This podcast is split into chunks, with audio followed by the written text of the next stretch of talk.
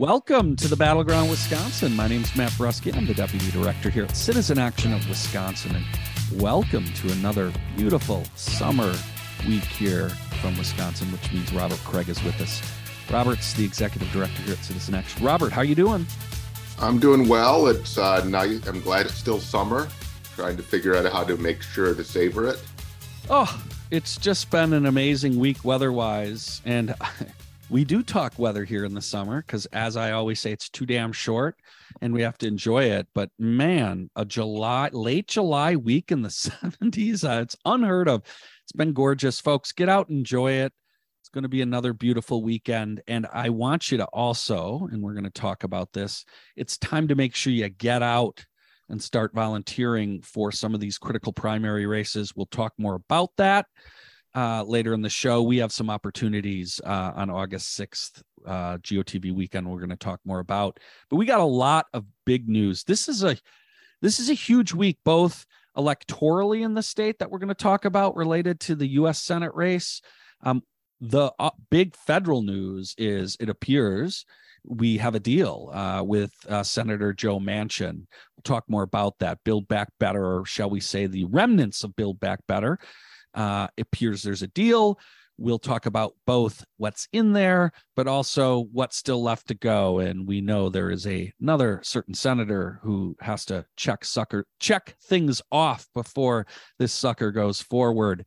Um, and some big news here in Milwaukee this week that we wanted to uh, briefly hit upon and mention around uh, the Milwaukee Public Schools moving forward with a climate and equity resolution. Uh, which is actually up for a vote tonight. We expect it to pass, but we'll talk more about that tonight, as in Thursday show. night, right, Matt? Yep. We'll talk more about that later, um, and then we'll be joined later in the show by Angelito Tenorio, who is our endorsed candidate for uh, the state treasurer. Uh, Angelito will join us later in the show. But Robert, I want to get started with the big news in state electorally. As we record, we are less than two weeks away from the big primary election. And it is a huge primary election in the US Senate race uh, here for Democrats. There are other races uh, we've talked about. Uh, but the big news this week is both Tom Nelson dropped out, endorsed Mandela Barnes. And then the bigger news Alex Lasry, who was the clear second place runner, dropped out and endorsed Mandela Barnes on Wednesday. Um, and so the race has changed dramatically. Robert, um, Tom Nelson, clearly, uh, the Bernie Sanders endorsement was was a lot, and the reality of sort of where the campaign was on polling numbers was too much, and uh, Tom essentially stepped down and uh, effectively solidified the progressive, the left base uh, for Mandela, and then later clearly reading good polling and the he spent at least 12 million. The 12 million dollar man alex you know certainly probably had the best polling in the state probably of of anyone uh, saw that there was no pathway or determined that there was no pathway for him to win and stepped out. Robert this is huge news. We basically now have a mandela barnes versus sarah godlewski race. Your thoughts on uh, the major top line implications of uh, these major changes? Well, to quote Bernie Sanders, it's a huge week. Um, I think Bernie Sanders endorsing uh, Mandela Barnes really helped inspire it because how is Tom Nelson going to run as the Bernie candidate when Bernie himself has endorsed Mandela? and that's very different than what the uh, the the our revolution chapter, our Wisconsin Revolution, had done here much earlier in the cycle, and and also he was it it is a very expensive race. I mean, Mandela has struggled to he hasn't matched, but to raise millions of dollars just to be remotely competitive, what Alex Lasry was doing and what Sarah Godlewski is capable of, because she also uh, has has personal wealth. So I think that I didn't know Tom Nelson's one of the better campaigners and the most dogged, dedicated campaigners I've ever known in politics. So I didn't know if he could make this decision. He's just not kind of wired that way. I think I'm very, um, I respect him a great deal for doing so. I haven't talked to him yet, but I did see he tried to call me on Tuesday night, so I need to, uh, you know, reach out to him. And then Alex Lasry was even more surprising. Though Nelson, we were just had no inkling he might pull out, but it makes sense why he would. And uh, that, and with Alex Lasry, you know, he had spent 12 million. Um, it looked like it's really hard to tell. Okay, the public polling is quite inadequate, and it's like looking through a foggy window. And the the, the campaigns release the polls they want to release to you and show you. So it looks like he was kind of topping out uh, around a quarter of the electorate, and with and I think Nelson getting out may have influenced it because he needed multiple candidates pulling away from Mandela, and uh, Nelson would would was it would help Mandela consolidate the progressive base. Um, so now you have just Sarah Godlewski, so it's a game changer. Some national outlets are saying that it's over, declaring it over, like Mother Jones. I not fully, but close to it. I'm I'm not agreeing because we do not know where that 25% or so that was with Alex Lasry is going to land uh, Sarah Godlewski, we didn't know where she'd land in this primary. She is run as the most moderate candidate. See the Jennifer Rubin op ed in her favor in the Washington Post a couple of months ago. And is there a bunch of moderate voters that will migrate to Sarah and will Sarah ramp up her ad buys, which she has done of late already around Roe versus Wade as the candidate who's a woman who can has the, the, the, the most history of working on abortion rights and is and therefore should lead in this moment. We don't know until this fleshes out and and and see where it sorts in the two person race. But Sarah was around um, 8, 9, 10, up to 12 percent in the polls we've seen. And so there's a huge gap there. Mandela may be as high as the high 30s. Uh, again, that just what that's a poll that Mandela's campaign released. So we'll see, and we'll see if dark money comes in and tries to say take Mandela down a peg. Right? Remember we're in the Citizens United world. I will say this: Mother Jones made a very good point in their analysis of this. They said Mandela's taking a very different, interesting tact of unifying the moderate and progressive wings of the party. He's racking up progressive endorsements. He has a his his his own life story is being a social justice organizer. That's how we knew him at Citizen Action, how he's involved with Citizen Action. And so he has credibility on the left. He's racked up Bernie Sanders, Elizabeth Warren, AOC, Ro Khanna, you know, uh, but then they're not listed on his website he doesn't lean into it that much. And so he's also knowing he's credible as a progressive, running for the moderate wing. So can Sarah Godlewski, if this is her plan, convince people that she that that Mandela's the radical somehow, or what would her strategy be? I don't know. So I'm saying this is not at all over, but it certainly looks like Mandela has the upper hand from what we know at this moment, Matt. Well, look, I I agree. It's certainly not over, and Sarah has resources, has a base, has a compelling argument. She's um obviously She's very effective a, campaigner too. Correct, correct. And we've known Sarah a long time. So as long well, as long as she's had uh we've had the co-op, she's been active. So no doubt about that. Um, I just want to underscore one thing uh, as progressives. Um, we often struggle to to actually exercise our power. And and i just say this was a great moment uh, no matter what happens right from here on out that alex lasry who spent well over 12 million dollars could not find a pathway to beat mandela barnes who you know has probably spent a few million right no doubt um, but has b- largely won this based on who he is, his track record, his network, and how he's inspired and how he connects to Democratic primary voters. What I would describe as the base, some of the base progressive voters statewide you don't get these numbers just because he's doing well in Milwaukee. He's clearly doing well statewide, is what I think this shows. And I think progressives, and Robert, you mentioned, right, when Bernie Sanders' endorsement came, that was really important. And I just want to say I'm pr- I'm proud as someone from Citizen Action that like we struggled hard as an organization with this process, saw that there was an opportunity to play a role in elect and try to get a progressive to to win this. And I'm I'm just really happy that if we had any kind of role in helping, you know, consolidating and and and moving the progressive left and getting Bernie to endorse, that's awesome. And I just want I think progressives should be excited, even if you didn't necessarily start uh, in, in, in in Mandela's camp. Clearly, and, and Nelson pointed this out, like progressives in our values that we've won. And Lasry said this. Mandela Barnes won this, right? And he won this both on the narrative of who he is, which to me is a progressive narrative. And I would say it's exciting for and and and his positions. So I, I just I wanted to state that, and I, I felt really excited about that. No matter what happens, yes, there's a lot of work to be done. Robert, I just say that progressives should be excited.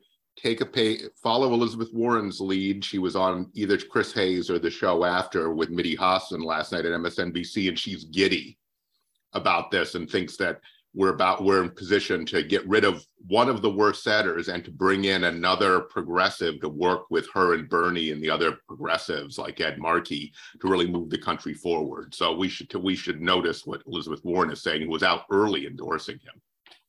Yeah, absolutely. And um, you know, just a example of the kind of person and the kind of senator Mandela Barnes will be. Just last night, Mandela was on a national call um, with People's Action and us, uh, our new movement politics director, Priscilla Bort, uh, was on, and Mandela was one of the featured speakers. And the whole point was to like get people fired up about the opportunity we have here in Wisconsin uh, and to get more folks uh, on the phones um, next Wednesday. Um, and we have huge news. We are going to be launching our own Get Out the Vote effort the final weekend on August 6th and 7th. We'll talk more about that. You're listening to the Battleground Wisconsin. For Citizen Action, we got to take our first break. Welcome back to the Battleground Wisconsin. Again, we're Citizen Action.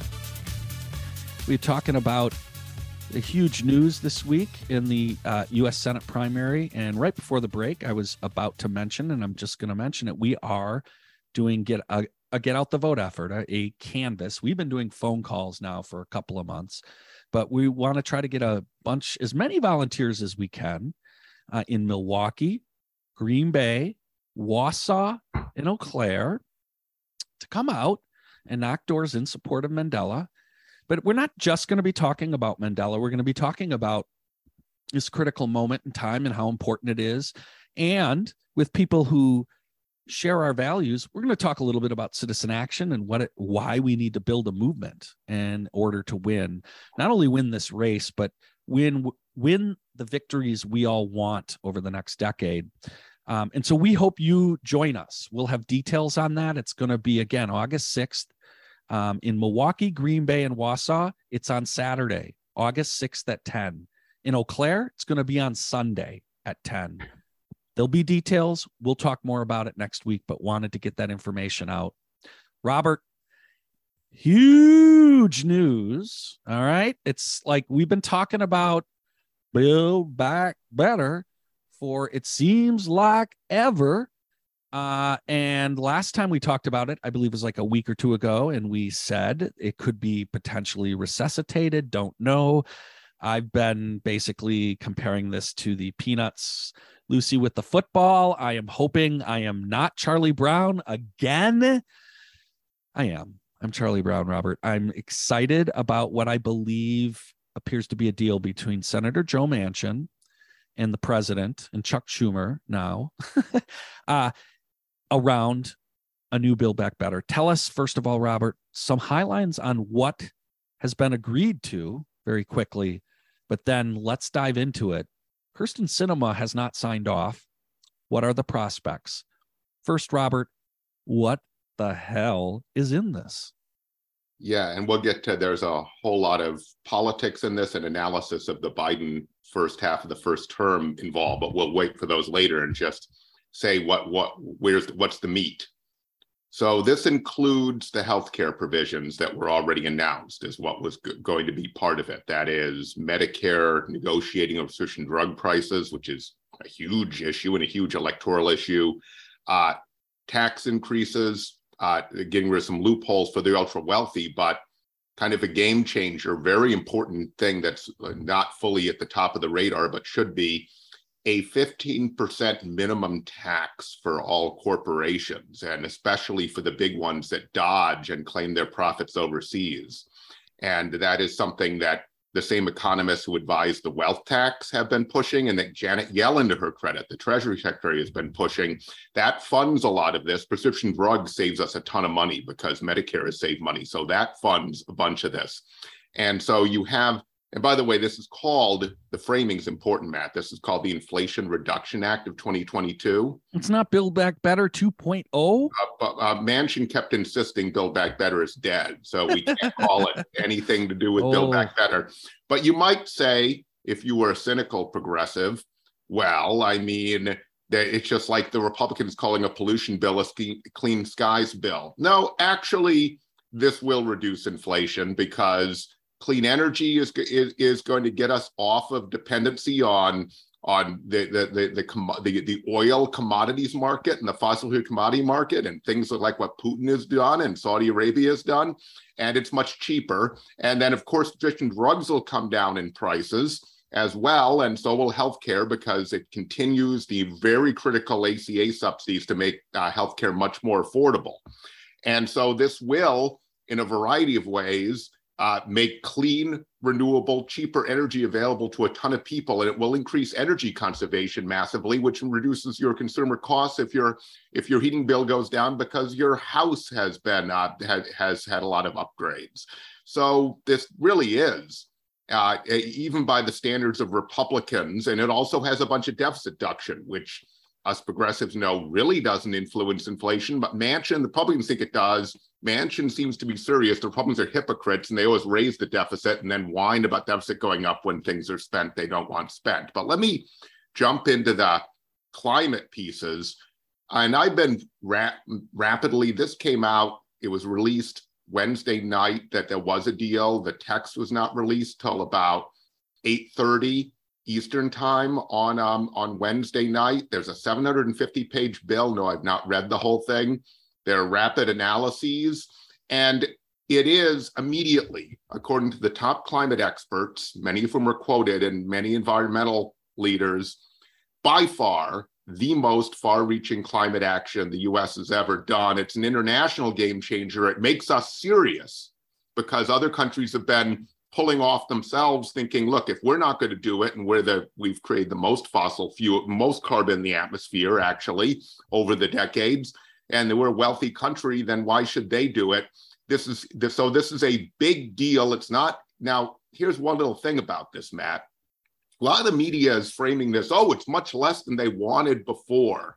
So trying to make it look like not much. I think the fact it all looked dead helps push against that. Now it looks like a win, but it really is. That just tells you how aggressive Biden was being in his first versions. It doesn't mean this is not beyond anything. Now, one thing I want to say about there's a lot of 30 billion, 60 billion dollar line items I could share with you. I may a few, but the top line is this.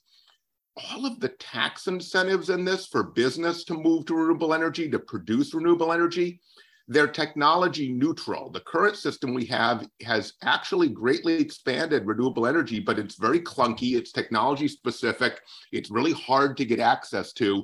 This simplifies that. You versus Chicago economists, matter saying that this has an extraordinary economic impact it has a three to one benefit. In other words, three times for every for, for every dollar of tax incentive. Usually you think a good policy is one to 1.3% in terms of return. So it's, it's so this the structure is important. So when I when I, when I list some big tax credits, Matt, like the $30 billion for solar panels, wind and turbine batteries for um, the, and the 60 billion um, for disproportionate burden of pollution on low income and BIPOC communities, or 27 billion for a green bank. There's a whole lot of other there, there, uh, things here. There is 7,500 tax credit for um, to buy an electric vehicle, 4,500 for a used one. It's means tested, but it goes pretty high up. So you really have to be doing well not to qualify. Um, there's 10 billion for low income energy efficiency, which we have been pushing because they have the highest energy burden. That is huge for a city like Milwaukee, Matt. I haven't even listed all the stuff, but the tax credits are all very well structured and very efficient. So it's much better than everything we had and much bigger. Well, look, and we're going to talk more in the next segment about how this connects to for example what mps is doing mm-hmm. and what other school districts are doing and how this is like huge if this could pass it.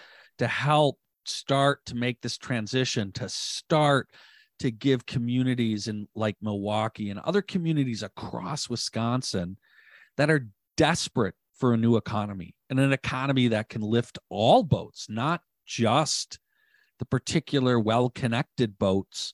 Um, and so that's really important. Uh, and Robert, the one thing I want to get clear on so most people do believe that this is a good faith critical start to try to meet what we think we need to to get warming it'll get us proper. to 40% reduction over 225 levels by 2030, not just according to the Democrats, but according to independent climate scientists from major universities. And we need to get to about 45, 50. So, what states and locals do adds to this. This gets us most of the way to what, what needs to be the first target we meet to prevent runaway climate change, Matt. So, that's um, really important. And that's very huge. Um, it funds things like we've been pushing the Milwaukee city county climate and equity plan and a task force. We're at the forefront of starting it and being involved in it because if Milwaukee has a plan, it can benefit more once the money's come. Well, game on. It looks like the money could come. Now, we'll talk about the politics later. This is just like the Mandela winning the Democratic nomination, U.S. Senate. There are reasons this could be derailed, but they're not Manchin at the moment. There are other things which well, we'll let's get let's get but into that real quick. I just want to say that this will fund the, the, the the MPS thing we'll talk about. It will fund all the climate action planning. It will fund Tony Evers's clean energy plan. The federal government has to be the funder in chief of this climate transition. Okay, so real quick because we can talk more about this in the next segment. Ninety seconds. The politics of this. Kyrsten Sinema is the first person I thought of I man, I had yeah, I had flashbacks. It was like a bad meme attack where I saw this thumbs down, you know, kind of thing flashing in front of me in front of the Congress. Robert, what's the word? Are there is there any buzz on this? I know there was some there's buzz revenue. There was definitely some revenue that she had been publicly against, but yeah. Um it didn't seem to be it was like 12 it was not it was not a major chunk of all the revenue. What what are the prospects real quick before we go to break? Well, this was a very strange process, Matt. Most senators were cut out. Bernie Sanders' team is very frustrated, but obviously, this kind of investment Bernie will ultimately be on board for. So, Kyrsten Sinema wasn't part of this. Manchin was acting like co-majority leader here, negotiating one-on-one with Schumer, and obviously with Biden and the White House in the background.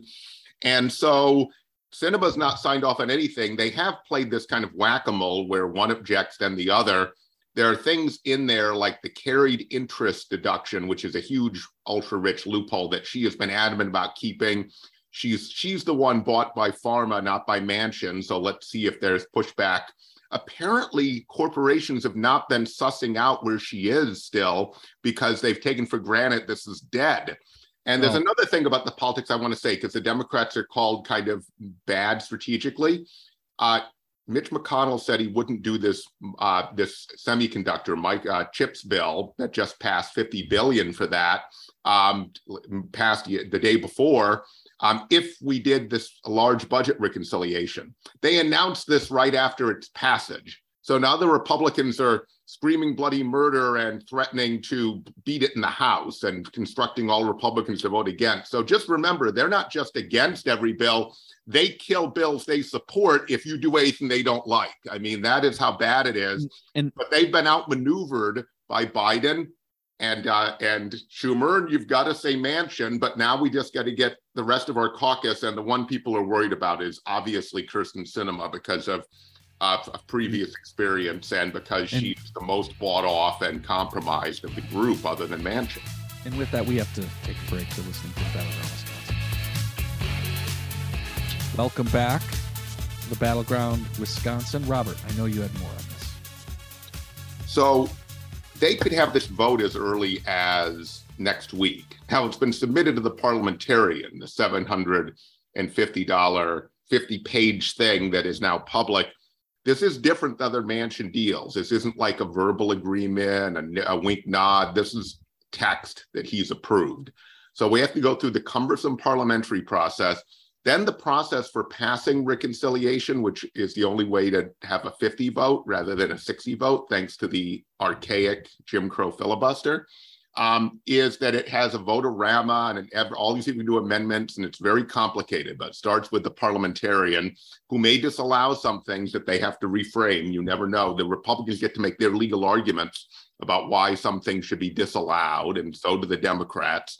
Uh, but if it comes to a vote next week or the following, then we got to mobilize, right? This is like, uh, these are the biggest advances since the 1960s and the first serious effort we've done on climate change. And we're, we're, we're getting close to a damn deadline. And this has been a very uh, climate impact summer. People are, are well aware and conscious of it.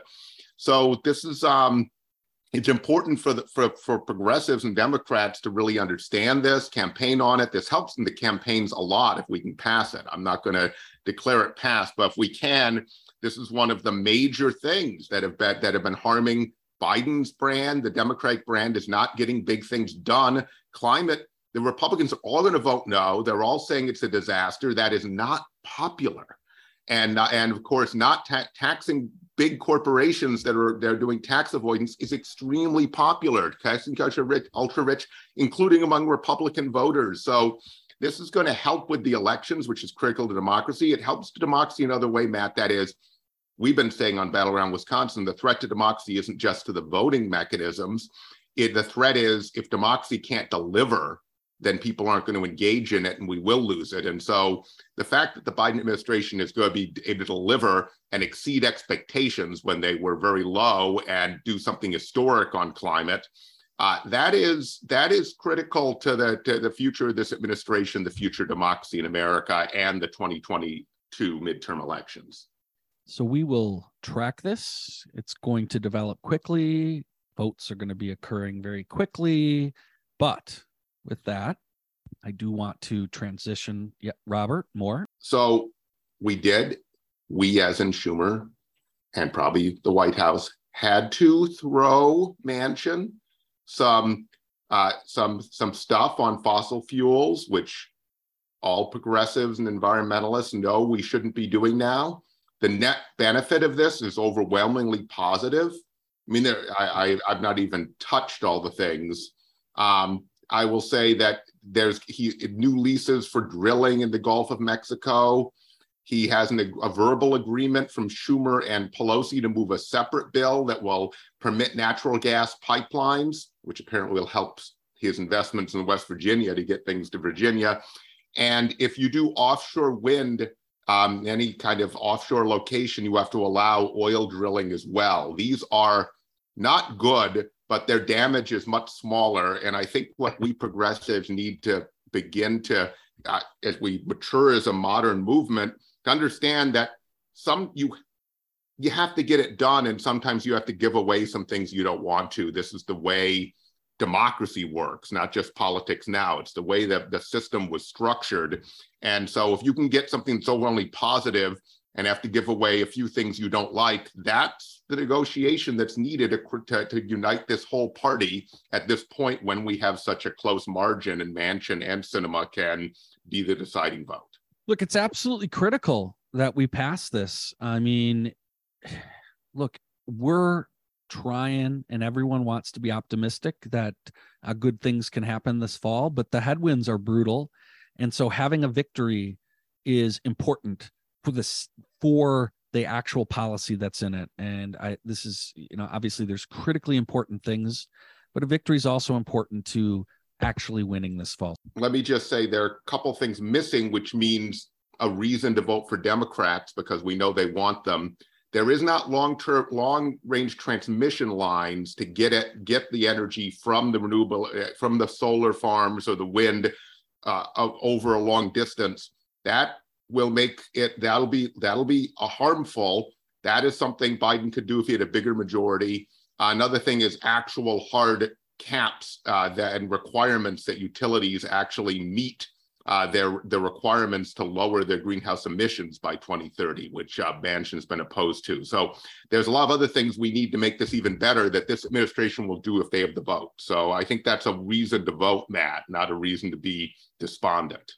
With that, Robert, this week there was a big media announcement here in Milwaukee around MPS and its effort to pass a climate and economic equity resolution that would get MPS actively engaged in the ongoing Milwaukee City County Climate Task Force, which we've talked about on the show, is producing a absolutely important long-term plan that can actually meet some of these goals that uh, the federal bill will help provide potentially some resources for.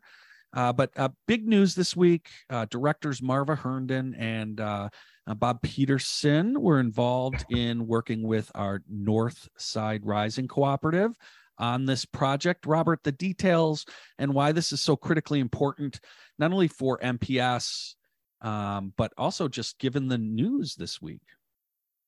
Right. And uh, organizing co- cooperatives, our, our chapter system at Citizen Action, we have an African American led one that's building on the north side of Milwaukee called Northside Rising. So they were central to this whole thing. Uh, this is something important. A lot of times you have to do a lot of setup, Matt, before you get to the live organizing piece where you're mobilizing. Uh, we had this vision at Citizen Action because we already were moving a city county uh, uh, climate and economic equity task force process in Milwaukee that really the public schools need to be included. The buildings are huge uh, fossil, uh, you know, uh, carbon energy emitters, especially older ones, and the urban districts, because of inequitable, structurally racist funding, have buildings that are 60 to 100 years old, don't have modern HVAC, and uh, they are very energy efficient, costing the district a lot of money, and certainly don't have renewable energy.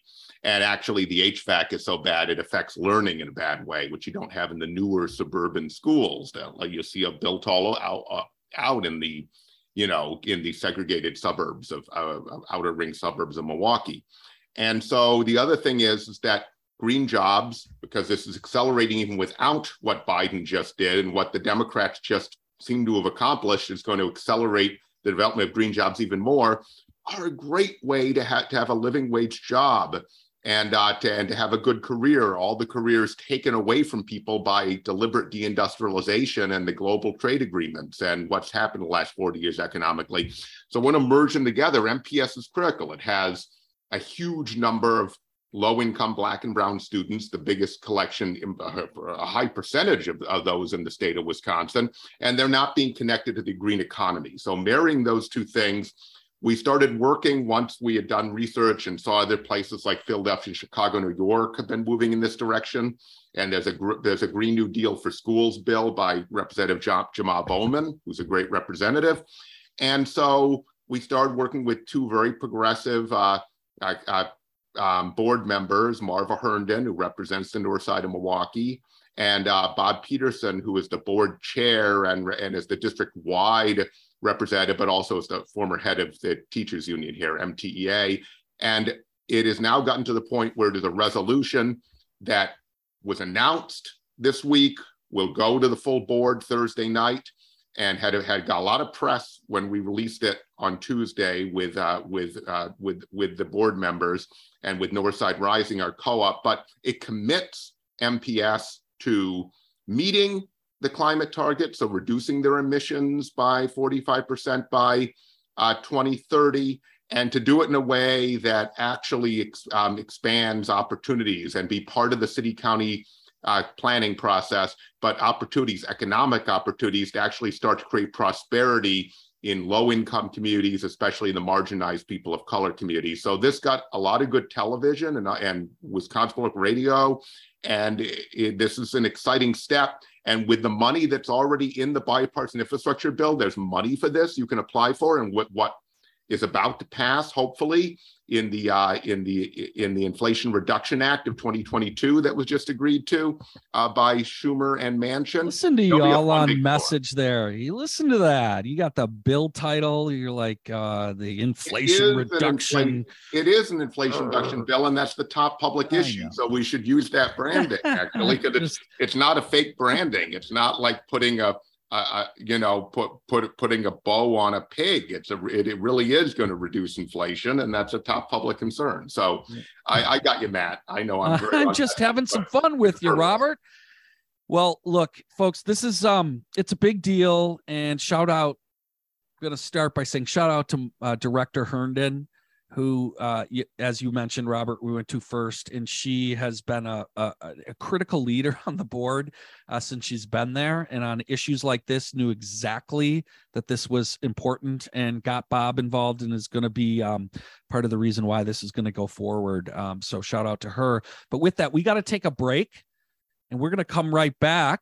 Super excited. Our next guest, we previewed in the beginning of the show this this is someone you may want to have to listen to because we don't all know Angelito for state treasurer. That uh, is our next guest, Angelito Tenorio, and we'll be right back with Angelito following this break. You're listening to the Battleground Wisconsin. Welcome back to the Battleground Wisconsin, folks. We're really uh, fortunate to have a special guest here. Um, Angelito Tenorio is our newly minted uh, endorsed candidate for state treasurer. Again, Sarah Godlewski is running for uh, U.S. Senate. So the treasurer spot is open, and we're thrilled that Angelito could join us today. Thanks for joining us. Thanks, Matt. It's great to be with you all. Uh, it's super great to have you. Uh, we're all pumped up here about uh, a lot of the news this week where uh, uh, you know Mandela seems to be moving in the right direction, and we're also really thrilled about you and your campaign and everything that you're about. Tell our listeners more about you. They may not. A lot of our listeners may not know a ton about you, uh, and you got an amazing story and a great agenda. Tell tell us, you know, why who, a little bit more about your background and why you uh, decided to run for state treasurer. Thank you. So, my name is Angelito Tenorio, and I'm a candidate for Wisconsin State Treasurer. I'm the proud son of Filipino immigrants. I grew up in the city of West Allis in a union household, and it was those good paying union jobs at the Postal Service that allowed my parents to provide for me and my siblings. And every day they instilled the values of giving back and serving others. I studied at UW Madison. I'm a proud Badger as well. And I served in the Wisconsin Army National Guard. It's that sense of duty and service that drives me with everything I do personally and professionally. And I've worked in political finance and nonprofit finance, most recently for an environmental organization called Wisconsin Conservation Voters, because climate change is my top issue. I believe that climate is the most pressing issue of our time, and we got to do everything we can at all levels of government to combat climate change to protect our environment. So that's what drove me into politics. I ran and now serve as an alderman in my hometown of West Allis. I serve on the finance committee working with my community members, my neighbors, my family, and mm-hmm. friends to make our community better.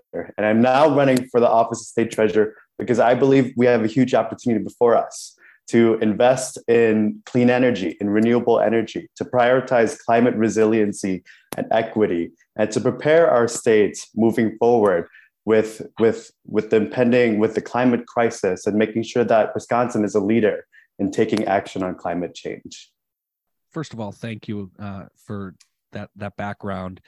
Uh, question I have you you have this uh, background which I find very interesting in development work and finance around nonprofits and and you mentioned conservation voters right? A huge they're a partner of ours.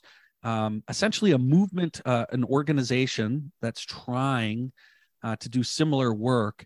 And tell us a little bit about what your background and also uh, at, at, West in, in on the West Allis uh, Council, your thoughts as to the, how that relates to how you think you could be effective as a treasurer, particularly around what you laid out your goals around climate, uh, which I think is fantastic. Uh, tell us more. Yeah, so something I really appreciate about Wisconsin conservation voters and my time there was the focus on climate change, on clean energy, clean drinking water, and democracy Conservation Voters has been doing a lot more work on democracy because we truly believe in order to have a healthy environment or in order to move forward on any of the issues we care about, we need to protect and expand voting rights in Wisconsin and across the country as well. So my work at Conservation Voters as a development manager, engagement and development manager was my title, was making sure that we had the resources in order to do the work that we were doing to protect our environment and to fight for our democracy. And also the engagement part of my title was bringing in young people, bringing in more folks of color, bringing in the stakeholders of, of our environment into the table, into the conversation. And with my work on the West Allis Common Council, it's been really cool serving as an alderman in my hometown. West Allis has a rich working class history. And talking about climate change and the opportunities that we have, the challenges we face, but also the opportunities, is that I've been spearheading committing our city to 100% clean energy. And with Wisconsin's working class history and West Allis's working class history, we should be building solar panels in Wisconsin. We should be building wind turbines in Wisconsin. So this is something that's that'd be good for the environment. It'd be good for jobs. It'd be good for the economy, good for public health, and it would save our communities money. Robert. So um, thank you for joining us, Angelito, and thanks for running. I know you've been running hard. Um, you know, the state treasurer's office and a lot of the constitutional offices in Wisconsin have been stripped of their constitutional powers. This was supposed to be a vital check on the legislature for on its fiscal prudence. And the legislature has abrogated for itself and the governors for themselves most of that authority. Uh, we saw Sarah Godlewski made very good use of the office, led the campaign to save it. Republicans would just to prefer it not exist um, and then really was an advocate from that position. So, can you share with us what you would do from the treasurer's office related to, you know, and I assume it would be related to the vision you just laid out, but I don't want to speak for you. So, we'd love to hear what you have to say on. No, I really appreciate the question because for for years, for decades, the Republicans have been taking away powers, even tried eliminating the office. But the people of Wisconsin overwhelmingly voted to keep the office because it's important that we have that checks and balances. It's important that we have that independent financial officer in the state of Wisconsin. So I really believe in using the bully pulpit of the treasurer's office to make sure that that the issues we care about, that healthcare, racial justice and equity, ending gun violence, climate change, using the platform of the treasurer's office to make sure that we're spotlighting the issues we care about and the communities most impacted. I have the ability to speak on the assembly floor and the Senate floor using my voice to, to bring more people into the conversation. But the way the treasurer has the most tangible power is through a state agency called the Board of Commissioners of Public Lands. It manages a huge public trust, over $1.3 billion and over 77,000 acres of public lands. And we could use the revenue from that trust to work with school districts, counties, municipalities to invest in our public schools, libraries, transportation, infrastructure, replacing lead laterals, and investing in clean energy projects and solar panels. So there's a lot of money available that we can use, but we need the right leadership. And I hope to bring that leadership to the state treasurer's office and to the board of commissioners of public lands. Any vision you might have, Angelito, for restoring the office? I know that we have a rigged legislature that is guaranteed to be a Republican supermajority by the state and federal Supreme Court, which is an outrage for two years. That could get revisited. Quite frankly, if we can pull this election, the Democrats have a plan to ex- to uh, expand the Supreme Court to 13 members, which makes a lot of sense given that it's been packed. That's supposed to be the evil word. They've already packed it illegitimately. Trump and the Republicans and McConnell have. And in addition, the tradition has been, since there's no limit on Supreme Court justices, to have one for each court circuit. There are 13 court circuits. So we're actually short four justices uh, mm. based on the previous tradition. But if that were to happen, then I'm saying we could have a legislature that would be actually open to discussion about the role of the treasurer's office. So what are what are some things you could propose you would propose if in your second if we, that was actually possible in your second the second two years of your term? I think a power I'd like to see back in the treasurer's office is the control over the unclaimed property, unclaimed money. In Wisconsin. It used to be under the state treasurer's office, but it was it was removed by the legislature and put into the governor's administration to the Department of Revenue. I think I think it makes sense to have that program under the state treasurer's office, working with people in the community to give money back to community members, give money back to the people of Wisconsin who rightfully owns that money. And then also giving the office resources to actually do its job. Um, for a long time, Republicans have just sat in the basement of the Capitol, if they even showed up to the office, and just collected a full time paycheck for the state treasurer's office. Um, because right now, the, the state treasurer's office has been truly gutted. There's only one staff person in the treasurer's office, and it's the state treasurer. It, so that would be myself. Um, but if, if we gave the treasurer's office resources to hire staff, resources to travel the state, to work with community members, to work with local governments, to work with school districts, I think that's really important. Um, and I, I, I believe I bring a unique perspective. I also have an organizing background because I know that when we do this work, it doesn't end on election day we have to continue organizing year round. And that's why I'm grateful for the work that Citizen Action and other groups like, like you, because we need to have those year round relationships in order to be effective, in order to make change in, in Wisconsin. And our, our, I think our listeners will remember Sarah Godlewski, who was a regular on this show for a while, uh, told us about the state of the office when she took office. And uh, it was a hair raising story. So at least your predecessor is leaving it in better shape, uh, given the limitations of the office. It's still a functioning office, thanks to Sarah.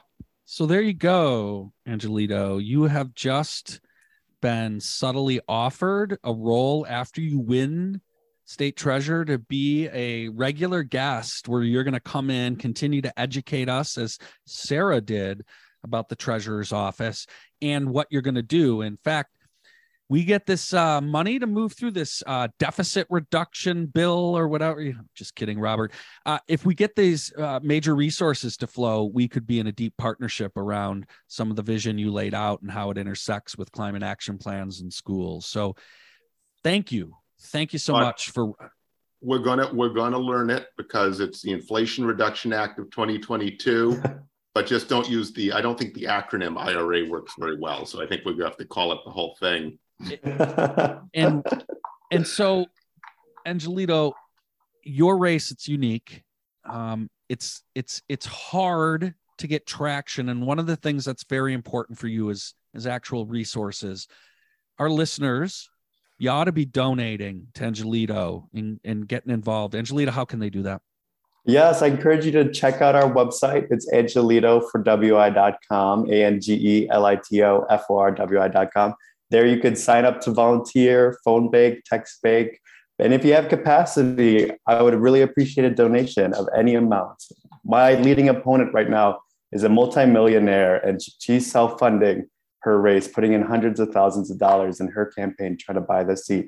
So any support that, that you can give, we I believe in building a grassroots statewide coalition. And that's how we win in August. And then that's how we win again in November. So I encourage you to join us. Absolutely, folks. Go follow it up, help them out, please. If you can, donate money. It does help. And as Angelito mentioned, he is up against some resources. Thank you so much for joining us. We really appreciate it. Thank you so much, everyone. It was great being with you all. All right, folks, we're going to have to wrap up this show, but want to remind you all August 6th, get out the vote, Milwaukee, get out the vote in Wausau, get out the vote in Green Bay. And I'll just let you know, we'll be also trying to build this permanent organization so we can help folks like Angelito after he wins election, right? And we're bigger and stronger. So join us. And I'll just let you know, we'll be we'll be helping make sure we get out the vote for Mandela, but also we'll be helping get out the vote for Sarah Rodriguez for Lieutenant Governor and Angelito. Folks, join us. Want to thank our producer, Brian Wildridge, who makes the podcast happen every week. And of course, our guest, Angelito Tenorio, for State Treasurer. Folks, early voting is open. You can do it now. Make sure you vote, though, Tuesday, August 9th. See you next week at the Battleground, Wisconsin.